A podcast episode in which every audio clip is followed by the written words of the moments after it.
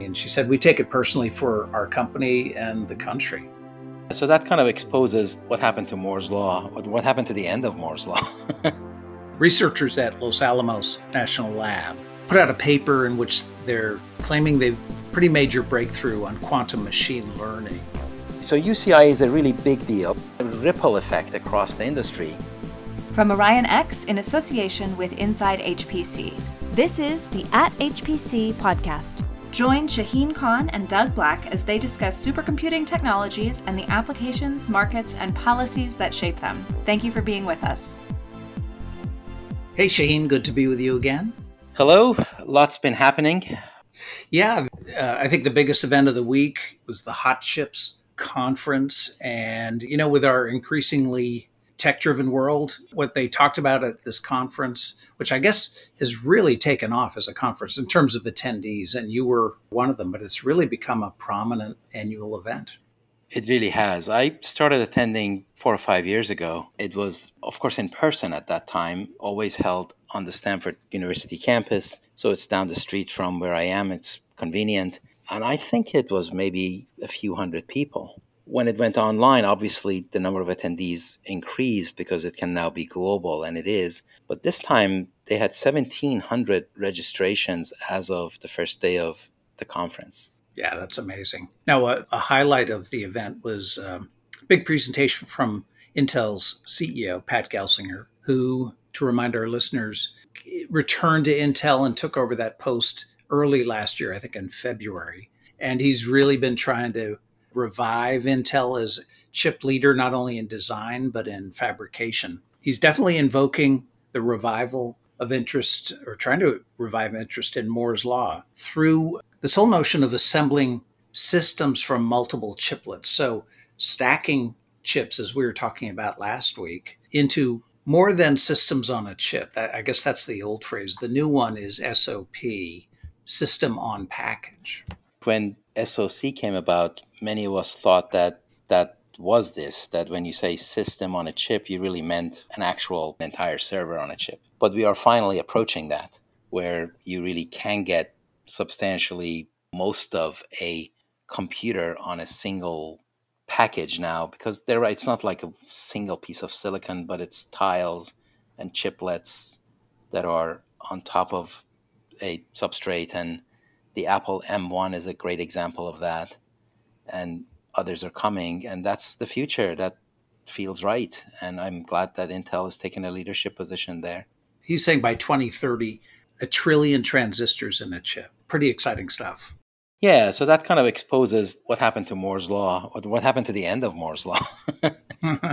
so I think what's happening is that Moore's law talked about chip density according to square inch, square millimeter, whatever, but it's the surface area. But now with 3D packaging and 2.5D packaging and all that, you can actually start stacking transistors on top of each other and you're starting to build skyscrapers out of them. So it's still per square millimeter is a lot more chips, but it's not, it's more transistor budget than transistor density on a flat surface.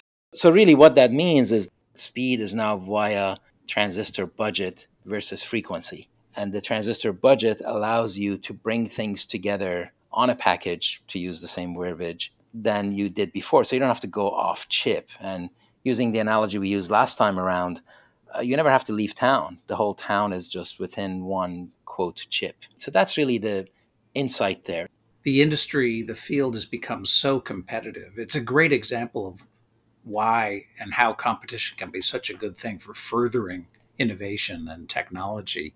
But you know, Shaheen, with this expanded notion of system on package and these stacked chiplets becoming highly functional, what what are the implications? Are there implications for the actual systems OEMs?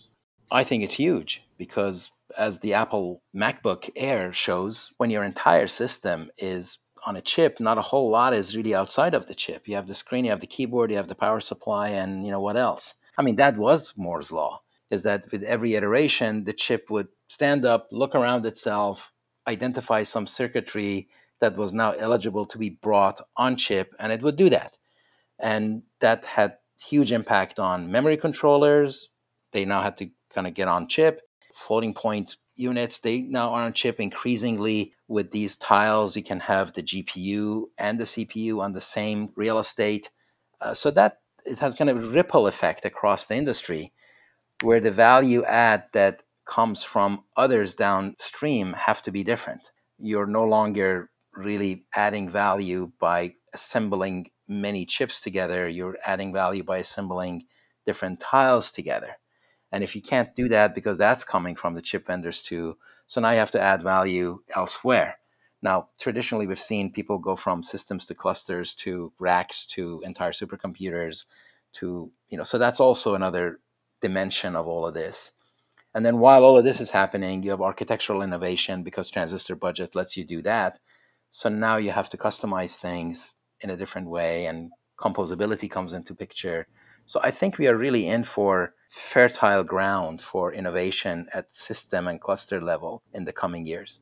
Helping to tie together all these chiplets and stacking its uh, packaging. It's the Universal Chiplet Interconnect Express, UCIe, which I guess is based on the PCIe technology. That was a feature of Gelsinger's address.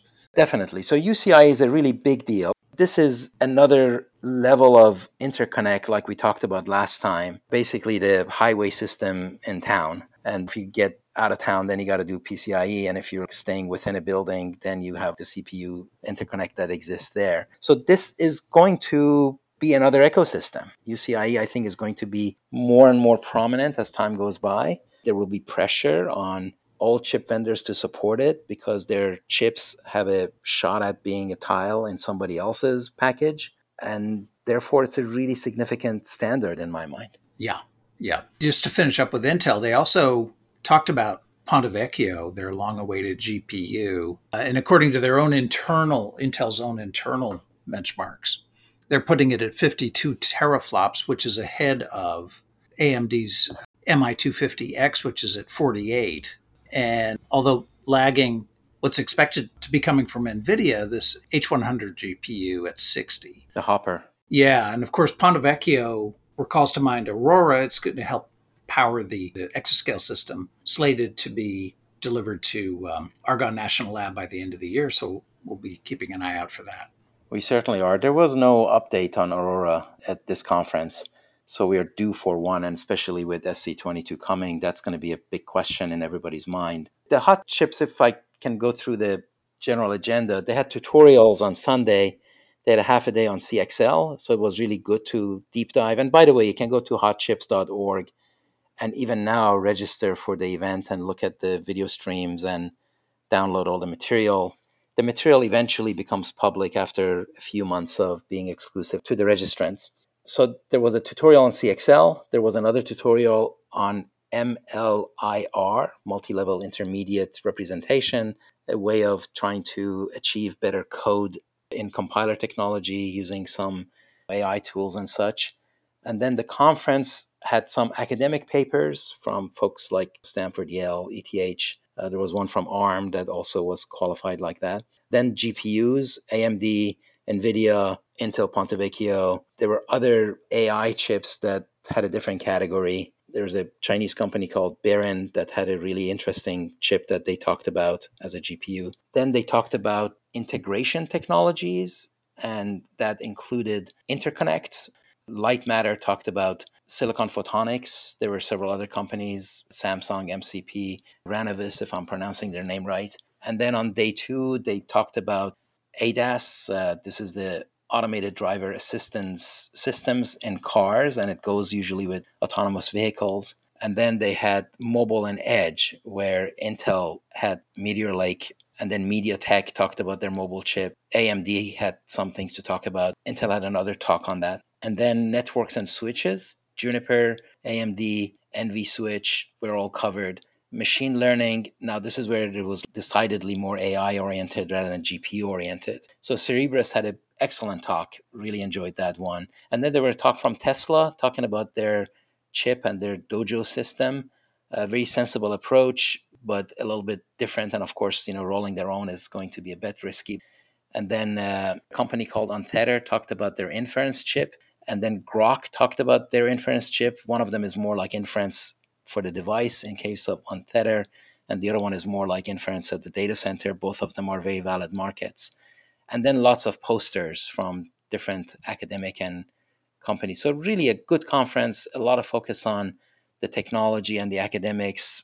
Occasionally, you see some marketing activity that may be crossing the line, but generally, a very solid conference.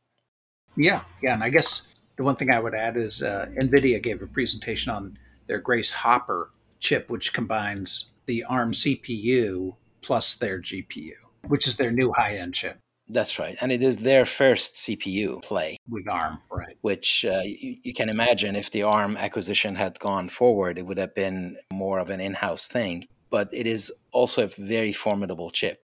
Now, they have announced that before. I think NVIDIA exemplifies the idea of announcing the same thing four times. like sure. announcing that you will announce it and then you announce that you are going to do it but not fully and then you announce a little bit more and then you say to, we just announced that we announced it and then you announce GA. Don't forget that one. so. And by then you can announce the follow-on product. yeah. Um, okay. Yeah. Then uh, moving over to quantum, there was um, a couple of developments this week. One that I covered was uh, researchers at Los Alamos National Lab put out a paper in which they're claiming they've pretty major breakthrough on quantum machine learning, in which model training can be done with much smaller amounts of data. Now, this is a huge bugaboo for machine learning in general, how much data is required for the training aspect. But within the context of quantum, it sounds pretty impressive. Yeah, the paper itself is pretty hard to, you know, it's not very accessible. It's pretty technical and deep in the topic. And they certainly are focused on quantum machine learning. Now, one thing about quantum computing is that quantum computing today is not for large bodies of data. Uh, certainly, if you're using a quantum simulator, you can use large bodies of data because the part that is difficult is to put the data into the quantum computer. And in a simulator and an emulator, that's just done in software and you're done with it. But in practice, actually putting the data into a quantum computer is complicated and time consuming. And you certainly are not going to put billions of pieces of data in there. So taking advantage of machine learning with less data is really a very significant advance in that world. So, very important paper in my mind. A bigger picture of that is whether that same pattern works for classical machine learning. Yeah. Is it possible to do classical machine learning with less data? Yes. We know there's work being done in that area and has been for several years. But yeah, that, that's a really interesting point you're making you know, folks like Andrew Ng have been pushing this idea of a data centric AI, which is a focus on better quality of data such that you don't need much of it and you don't have to iterate as much. That better quality data leads to more accurate models faster, which is true.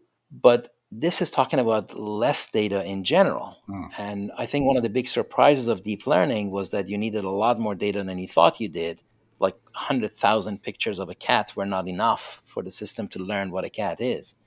Mm. And you could make those pictures higher quality, but you still are going to need millions of pictures. Whereas, like a human can learn what a cat is with a lot less info. So you would think that there is information content that is being fed to the machine that's not being absorbed. That if we find a way to actually extract more information from the data that we do have available to machines, that seems like a really really important advance. Yeah. There was another uh, quantum announcement this week that you picked up on, I think, Shaheen. It was actually a few weeks ago, and this is researchers at NTT in Japan and Princeton University basically identifying a whole new class of problems that lend themselves to quantum computing and quantum advantage. Also, a highly technical, difficult to read paper. this one is about unstructured NP complete problems but it is nevertheless expands the universe of algorithms that are eligible to take advantage of quantum computing. So that also is a very significant scientific advance. Now, quantum computing is still in its infancy. It continues to be overhyped and underestimated, as people say, and that has to be kept in mind. However, the progress is real and is happening. Yeah, the way I look at it, it's, it's sort of a gigantic, very difficult jigsaw puzzle, and little pieces of it little corners of, of the puzzle seem to be coming together piece by piece, bit by bit. Uh, and we'll see where we are in five or 10 years, you know? Yeah, exactly. Exactly. We do see a lot of progress, but it is at really low levels of the technology. So we haven't reached our transistor moment, so to say, when we say, ah, here's the way, here's the horse to bet on. Here's the key. Yeah. And even within the transistor technology, we are like building basic gates. It's like, oh, look, I did a NAND gate. Now, you can use an AND gate to build an adder, so you can add two numbers. But it's at that level. It's like when the data that you put in is still measured in voltages and things is far from A equals B plus C. You know, we haven't quite got there yet from a hardware level.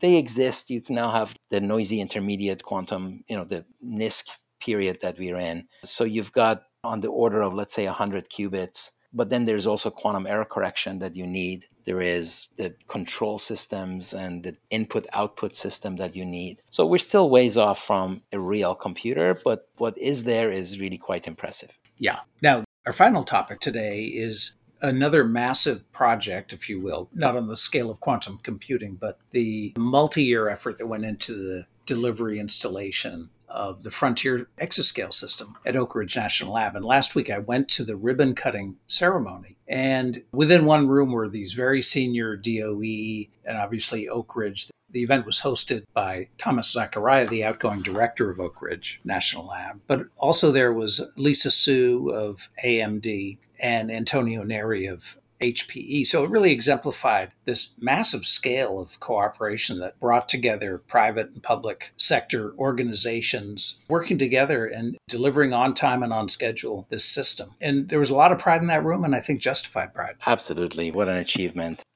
also indicative that these big companies, AMD, HPE, had to make it a real top priority for this to happen.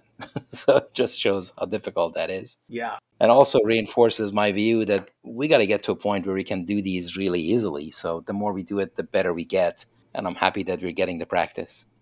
Well, I, on that line, I introduced myself to Lisa Su before the event, chatted with her briefly. Oh, cool. Yeah. And um, she said, Well, you know, I'm here. I take what's going on today very personally. Mm. And during her remarks, she said, We're a company of 25,000 people at AMD, but there was no higher priority project. It pulled in so many people from the company. And she said, We take it personally for our company and the country. Right on yeah, it was great. Well, absolute, you know, applause for all involved. This is such a moment of pride for everybody. Yep, it was great to be there. So, um, well, Shaheen, great to be with you again. Thanks so much, and I'll look forward to our next talk. All right, take care. Thank you. Bye bye. That's it for this episode of the At HPC podcast. Every episode is featured on InsideHPC.com and posted on OrionX.net. Use the comment section or tweet us with any questions or to propose topics of discussion. If you like the show, rate and review it on Apple Podcasts or wherever you listen. The At HPC podcast is a production of OrionX in association with Inside HPC. Thank you for listening.